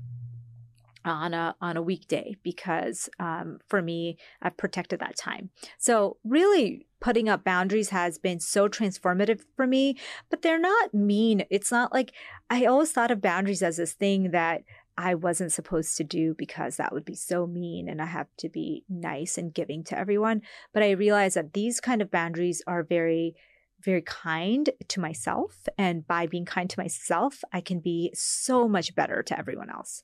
Yeah. And also, too, I think on the topic of mean is that people will interpret things in all sorts of different ways. Their interpretation is their mm-hmm. experience, right? And they're allowed to have their experience. If they decide that something's mean or something's not, but you are coming from a place of you knowing your own intent, right? Yeah. And the rest can be clarified through conversation. If somebody has an issue, they bring yeah. it up and then you can discuss. I think one layer to add into the boundaries that I think is so key is that, you know, the the Instagram meme right now is, you know, get rid of toxic people in your life, other stuff. And I've said this on multiple interviews, but even wants to end, it's like end is a really great word to add. Mm-hmm. And also see what draws you to those folks in the first yeah. place. Also see where you've been complicit in allowing them to do the things that are there. Usually when I hear the term people are taking advantage of me, it's like I'm agreeing to do a bunch of shit that I don't want to do. Yeah. And if we don't see that aspect of it, we can get rid of one person or we can set a firm boundary with our family or whatever it might be. And then it just shows up again at work because we haven't seen how we are part of it. So it's both of those things in the full circle of it is we need to know why am I being driven towards that? Why, you know, when I was a kid growing up, everybody said you should be a good little girl or you should do this thing or you should be this type of boy or only, you know, angry people say this and we unwind those patterns so that we can live the way that we want to live and and show up in the world the way that we want to show up in the world. I love that. I think you know having self reflection um, is a huge part of this journey of burnout of um, just being happy because if you're not reflecting on yourself and how can you improve yourself um, everything is always going to be broken you know everything around you will always be broken because you cannot it, you cannot expect the world to work the way you want it to work without working on yourself first and I think there's another layer to the side of burnout, which is that, I mean, would you say it's, I can't imagine that you, as an Ivy League doctor and all your sort of accolades and double board certified and all that beautiful things, you had to have gone through burnout in that process. So when you look at this lens of everything that you achieved, you wouldn't be the person who you are, the book, the other stuff.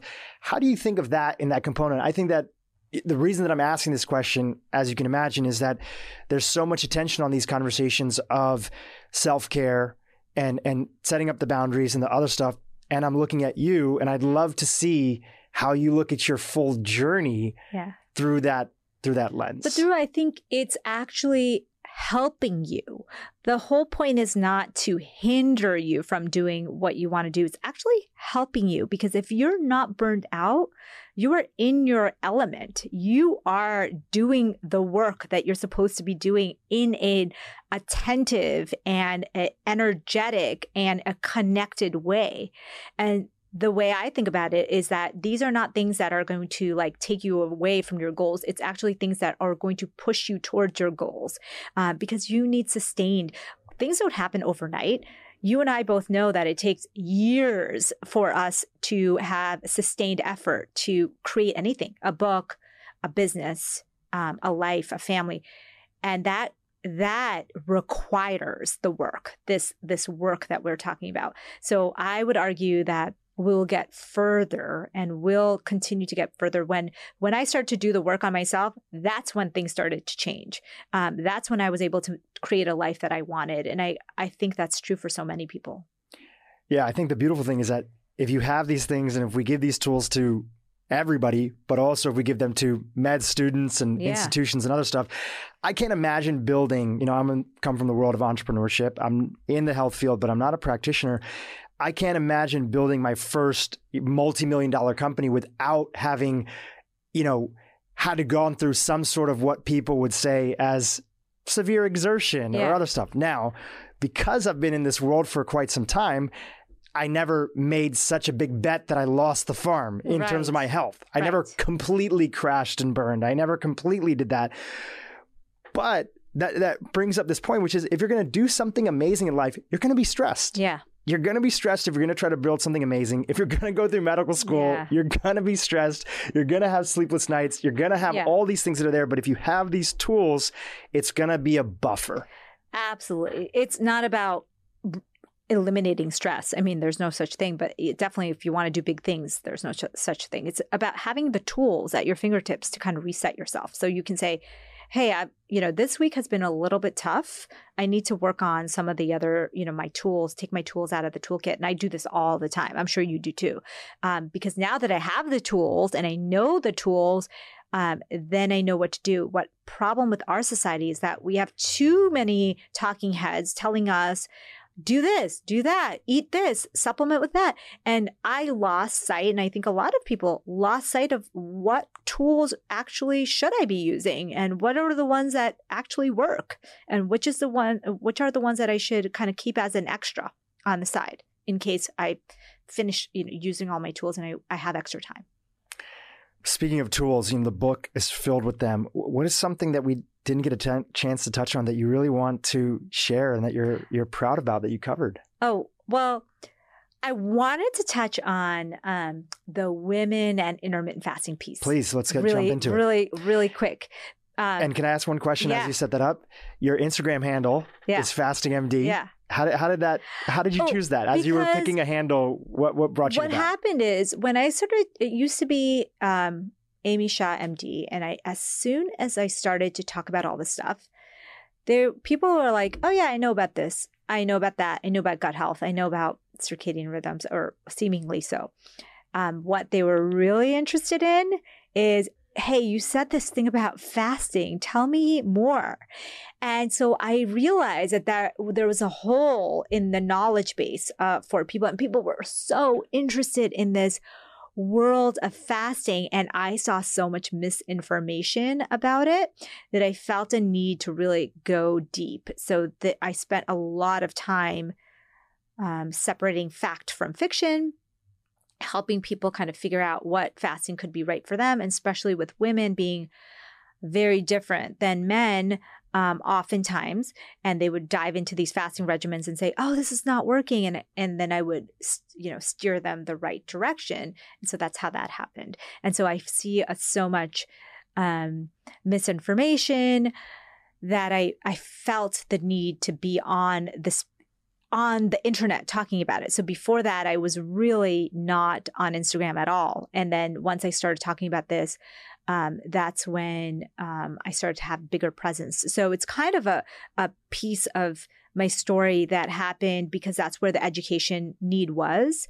Um, and that's where I saw my place on social media because I really didn't want to do social media. I was kind of like, I needed to figure out what was my role in helping people through social media. So that's how that happened.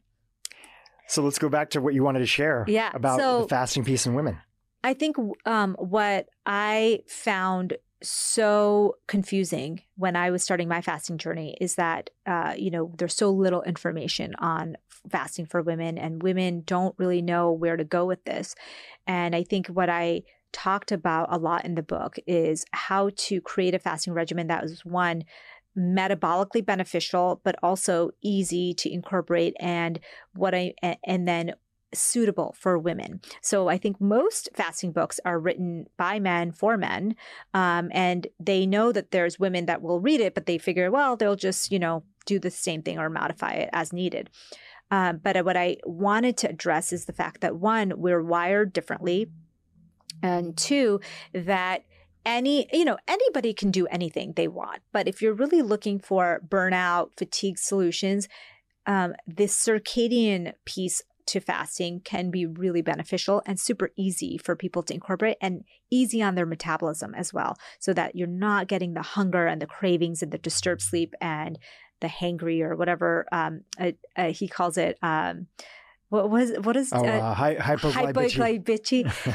um, all of those things don't happen, uh, and it, what people tell me is like, oh, women shouldn't intermittent fast. So there's the, there's these studies out there, and what I wanted to put to rest is that there is one study that has six rats in the study that where they fasted every other day for 24 hours every other day for 12 weeks. Now, mind you, Rats' metabolisms are six times human metabolisms. So think about that. So 24 hour fast for a rat is like a six day fast for us, right? So if you did that to me or even you, um, there would be really bad hormonal effects on our body. And that's what happened in that six um, rat study. And that's the only one that um, shows any, de- you know, definite problems with fertility in women. And so, what I want to clarify is hey, exercise is a hormetic stressor, but we would never tell women not to exercise. That's stupid, right? Like, it's like, yeah, that if you excessively exercise, you could lose your period and you could have problems with fertility. Absolutely. But that's not a reason not to exercise. And that's the exact same thing I would say about intermittent fasting. Intermittent fasting is like exercise. You can give a hormetic stressor that is huge and negative, uh, but that would not preclude people from, should not preclude people from trying it.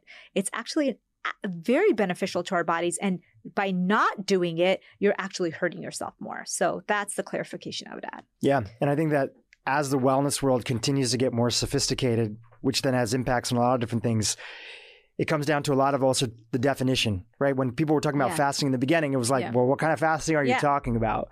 So naturally, people would take that. I, I remember being back in the days of, of, being a vegan, I knew a lot of women back then that were doing three, four day fasts because that's what they thought that was related to spiritual growth. You know, it was often tied into that. There was a, a sense of, oh, this is what yogis are are, yeah. are doing. Uh, individuals that were out there, and I actually had a, a, very close friend who was fasting regularly on a very low fat vegan diet. Had been that way for about two years, and uh, she completely lost her period. Mm-hmm. Right, and at that time, I've talked about this a little bit before.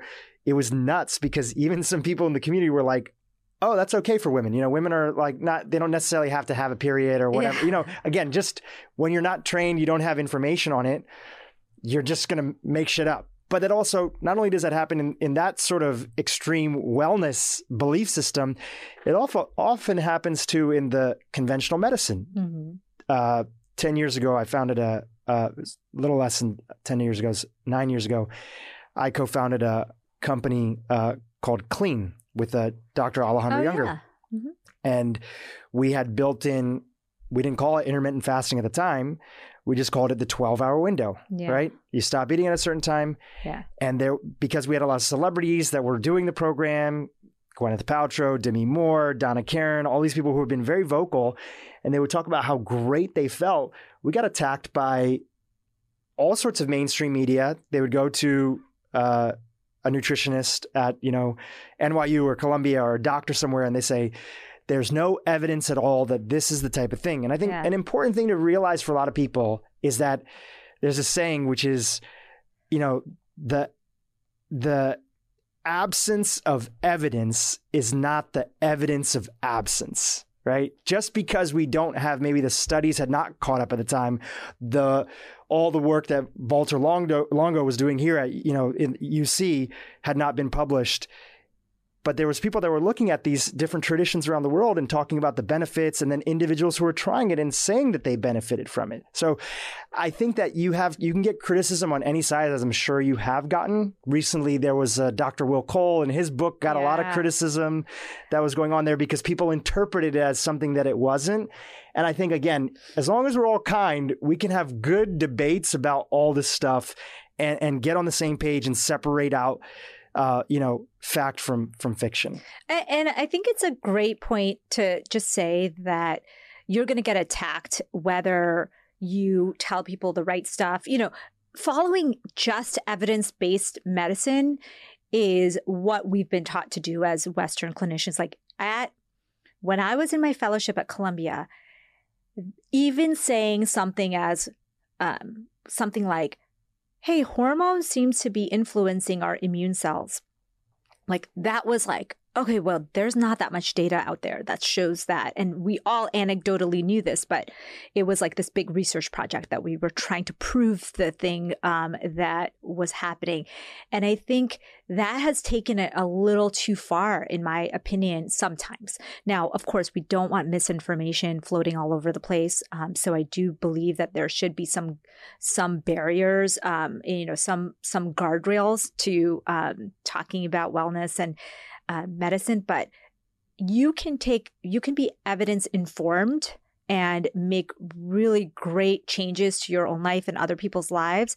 Um, and maybe there's not an exact uh, double blind randomized control trial for it, but it really does make sense based on what the evidence says up to that date.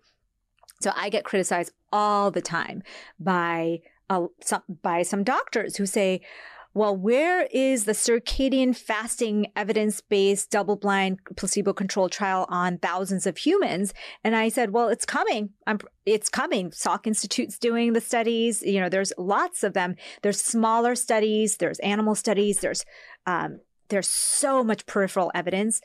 Uh, so you can't really win with uh, these kind of populations. When you realize that you are a hypocrite and everybody's a hypocrite. Yeah. Right. Like earlier, we were talking about the fiber study. Yeah. Right. Yeah. You know, there's one study that's done on the Hunza. Yeah. There might have been some extrapolations that definitely were reported, but it's not fully there. But we talk about it. And so we have a conversation and we go dig into it. Everybody has a missing piece of the puzzle. Where's the evidence that, you know, there, where's the double blind placebo controlled trials that vaccines are safe for pregnant women, right? right? They're not. But again, we make public health decisions, mm-hmm. leave it up to people and say, okay, it seems to be, you know, so you can recommend it if you want to, at least in conventional medicine, WHO. There's so many aspects. And also, I think another misnomer is evidence based medicine is not just clinical trials, it's also clinical experience. Yeah. That is evidence. That is evidence if you are treating people and especially in other countries around the world where there's not access to do big clinical trials.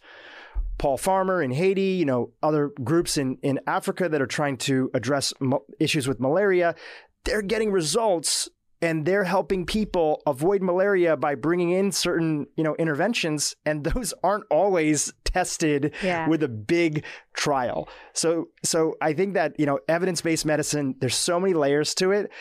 I think the most important thing is you pick up a book like yours, you see that there's a strong argument.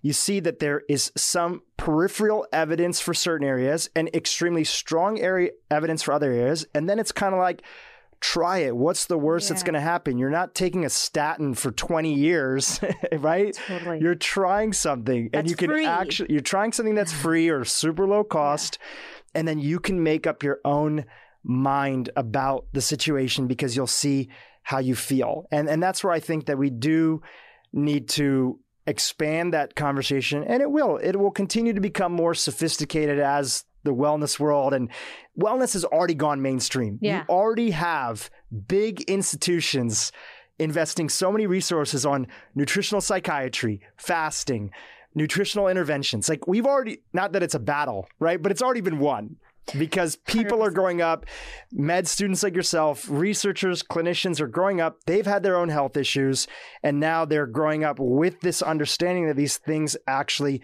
make a difference. And all of a sudden, you wake up and it's all mainstream now and then we work on the next thing it was it was really actually important to me Dhru to get the support of my mainstream medical colleagues i know you work with a ton of you've interviewed worked with tons of wellness figures that um, have maybe strayed a little bit from the mainstream or, you know, maybe don't need. But for me, it was important to stay in the crossroads um, of nutritional science, um, Western conventional uh, cutting edge science, and the ancient um, data that we have from cultures. And I wanted to stay at that crossroads because I feel like we could be doing a million things, but if we stay where all of that meets, we're likely to make the best decisions. And in my mind, that's always been the guiding principle. What does the ancient civilizations do? The blue zones, the people who live the longest, the happiest. What does the medical science say? Um, and you know, where is the nutritional science behind this? And if we can find a few things that fit all three um, kind of the, at that crossroads, um, that's where I kind of live. And it's beautiful. And you had the ability to do that. And it was the right move with your pedigree and the mm-hmm. intersection. Mm-hmm. And there was somebody that came 10 years before you and came 10 bef- years before them. And, and, everybody has their role to play. Yeah. Right? Like it's all good, yeah. right? It's all good. And everybody's fighting for the right thing to ultimately end up having pe- people feel healthier, happier. And at the end of the day, you know, I know there's a lot of it's it's a challenging time right now in the context of um, information just in general. But I will say that because we don't have a centralized authority saying what we can say about nutrition, what we can say. It's it's the reason that people like yourself are out there and able to share yeah. on on social media. You know there was a really good interview that i saw with uh, one of the original founders of the aclu and he was like the important thing for us to remember right now in this very polarizing world where our truth is so real to us and so we want to make sure that anything that counteracts that we maybe shouldn't have a platform is that um, if you grew up in the time that that we did you you this is him talking you really understand that free speech and ability to have now we want to, as much as possible, have it through the lens of you know kindness and other stuff within the context of what really free speech is. We're not talking about yelling fire in in the theater. It's it's how societies grow. It's how they yeah. evolve. You know, we had uh, one more point that I'll just add in. We had Dr. Jason Fung on the podcast, right? He does so much research in the world of mm-hmm.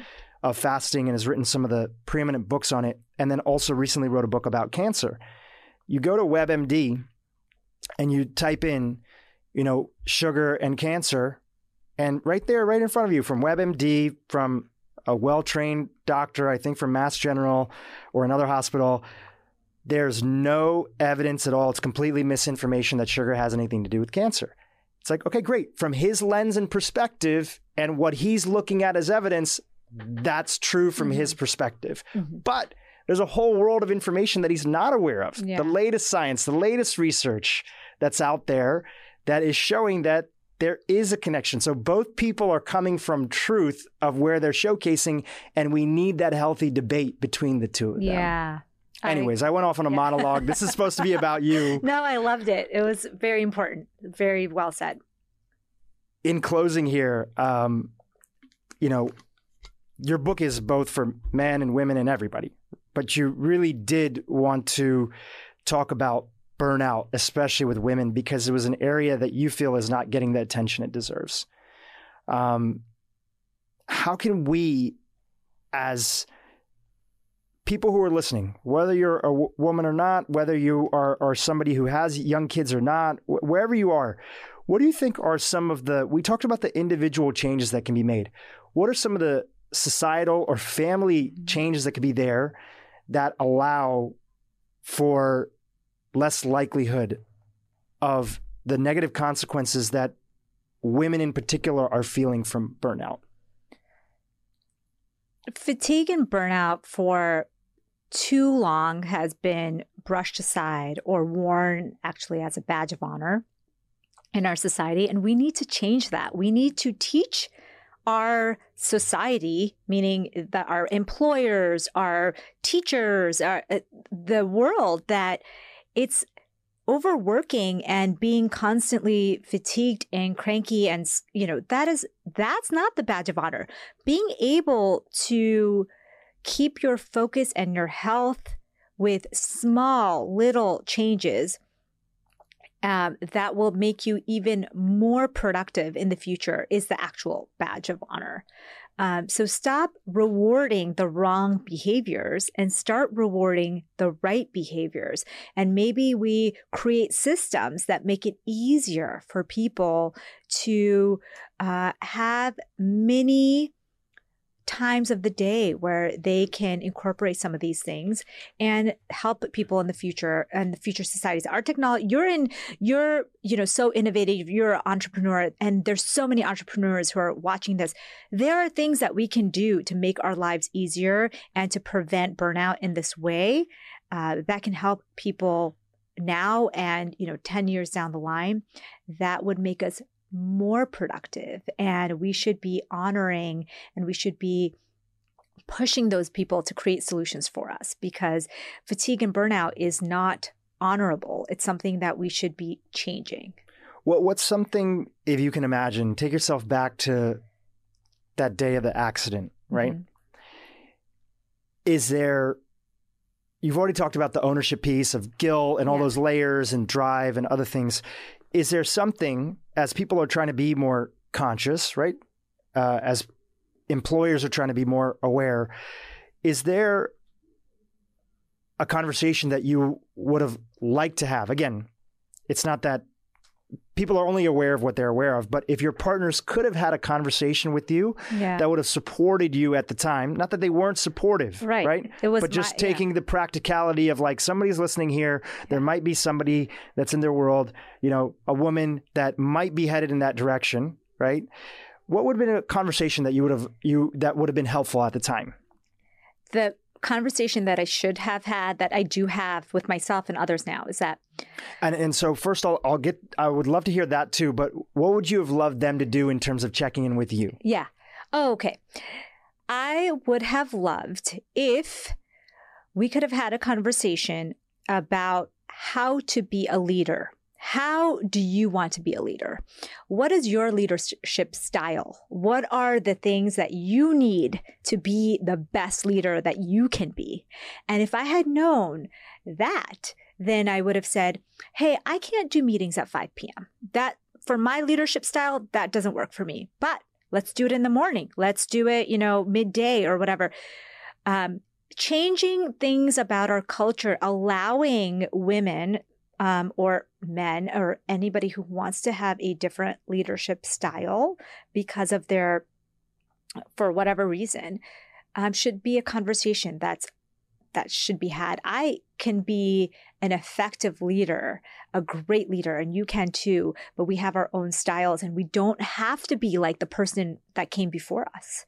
We can be our own leader um, and do things in an amazing way, but it's different from the person before us. So I think that's that's what I wish I knew. Yeah, I think as uh, my team is mostly women that that work in our team, incredible women, including my sister who Awesome. who works with me too. She's the head of content for all of our uh, companies, and uh, a, a small thing that we do. Again, I don't. I've never had kids, right? Yes, I'm the CEO, I'm the boss, but there's only so much that I'm aware of. Mhm. So there's things that I'm not going to know about, right? Yeah. Not every time is it somebody who is trying to uh, not be accommodating. They may not even know. Just like if we go to a different culture, we just don't know about Yeah. things. But I think asking and reminding people and just checking in, like, hey, is it a challenge? Or if it's a challenge to make these meetings, and as everybody's working at home, which a lot more people are aware of, tell us. We'll reschedule, Yes. right? And I do think that for a lot of women, right? I just want to stick on that subject because you've shared about this, past guests have shared about this too, is that um, it's tough to bring things up.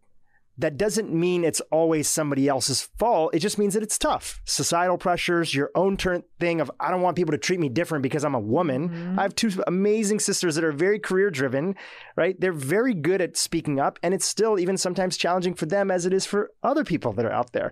So knowing that it is can be challenging, especially in a very um, high pressure environment like being a, you know physician or any other type Yeah. of career. Just even repeatedly checking in, I've had team members that the first two times I brought it up, especially they're a new hire, like, hey, listen, you know, I know everybody's working at home, but if you ever have a time with this meeting and we need to switch, even if it's the week of, just let me know. Said it once. No, no, no, it's fine. It's fine. Everything's fine, right? It's fine is the Yeah. it might be the response. Hey, a few weeks later on, just wanted to mention, listen, I'm not trying to be annoying, but just wanted to bring it up again because I might have seen that they were struggling or they were on mute a lot or whatever. No, no, it's fine. I don't want to, you know. Third time, listen, now that you mention it, I just want to bring something up. Yeah. So even sometimes when we do check in, somebody might not feel comfortable. They don't know how to bring it up. They don't want to let other people down. And that's why I think that we all need to have a little bit more compassion in this space.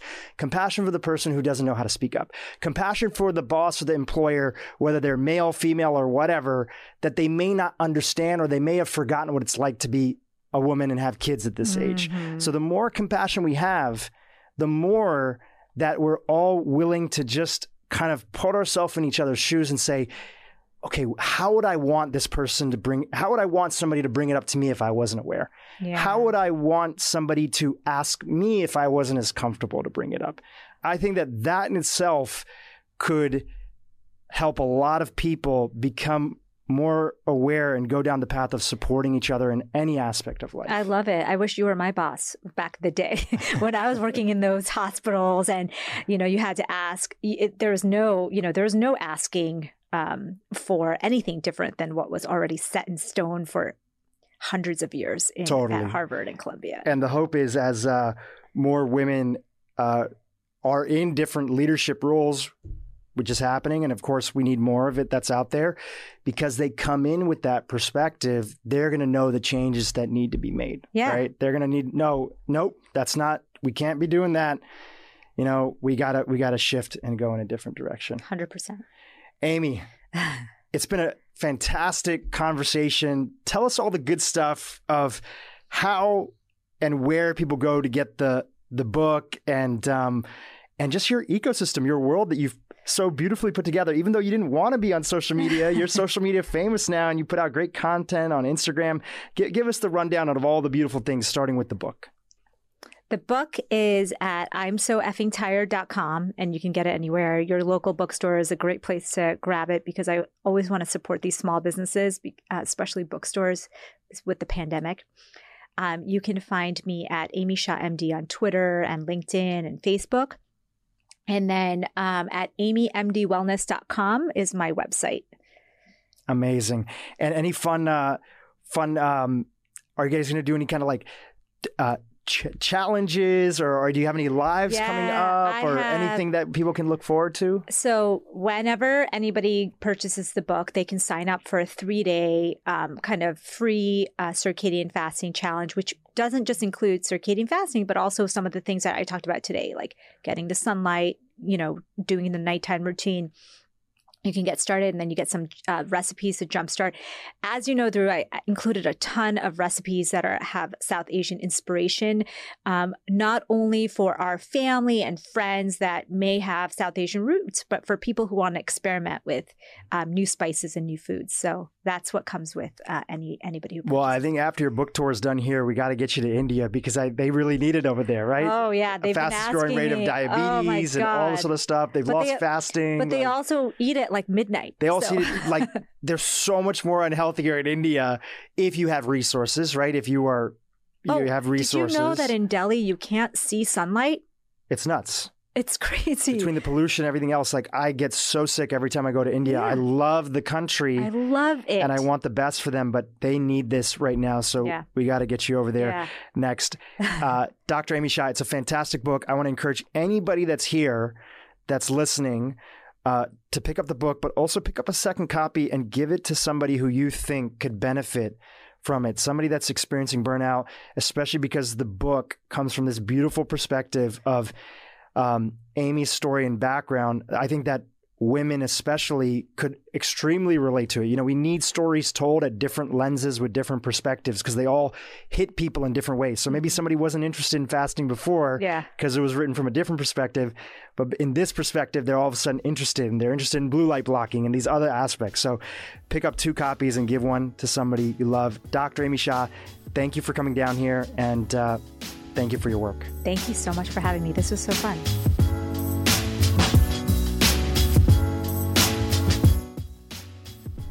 Hi, everyone. It's Dhru again. Thank you so much for today's episode. If you enjoyed it, please do me a huge favor share it with a friend. That's the best thing you can do. Honestly, if you subscribe, that's great. If you write a review, that's great. But the best thing you can do is if you enjoyed this conversation, share it with somebody who can make a difference in their life. That would mean the world to me, and it could change their life for the better. By the way, I don't know if you noticed, but we have a new podcast name. This was called the Broken Brain Podcast, and we've pivoted. It's now called the Dhru Purohit Podcast, named after yours truly. It's about the right time after 200 episodes and a couple years in the game where no longer the Broken Brain name, name serves me, and it's time to go in a different direction, which is how I chose the rebrand. If you like it, if you don't, if you want to say hi, shoot me a note. You can text message me at 302 200 5643 or find me on Instagram at, at Dhru Purohit. That's D H R U P U R O H I T. And shoot me a DM. I will see you next week.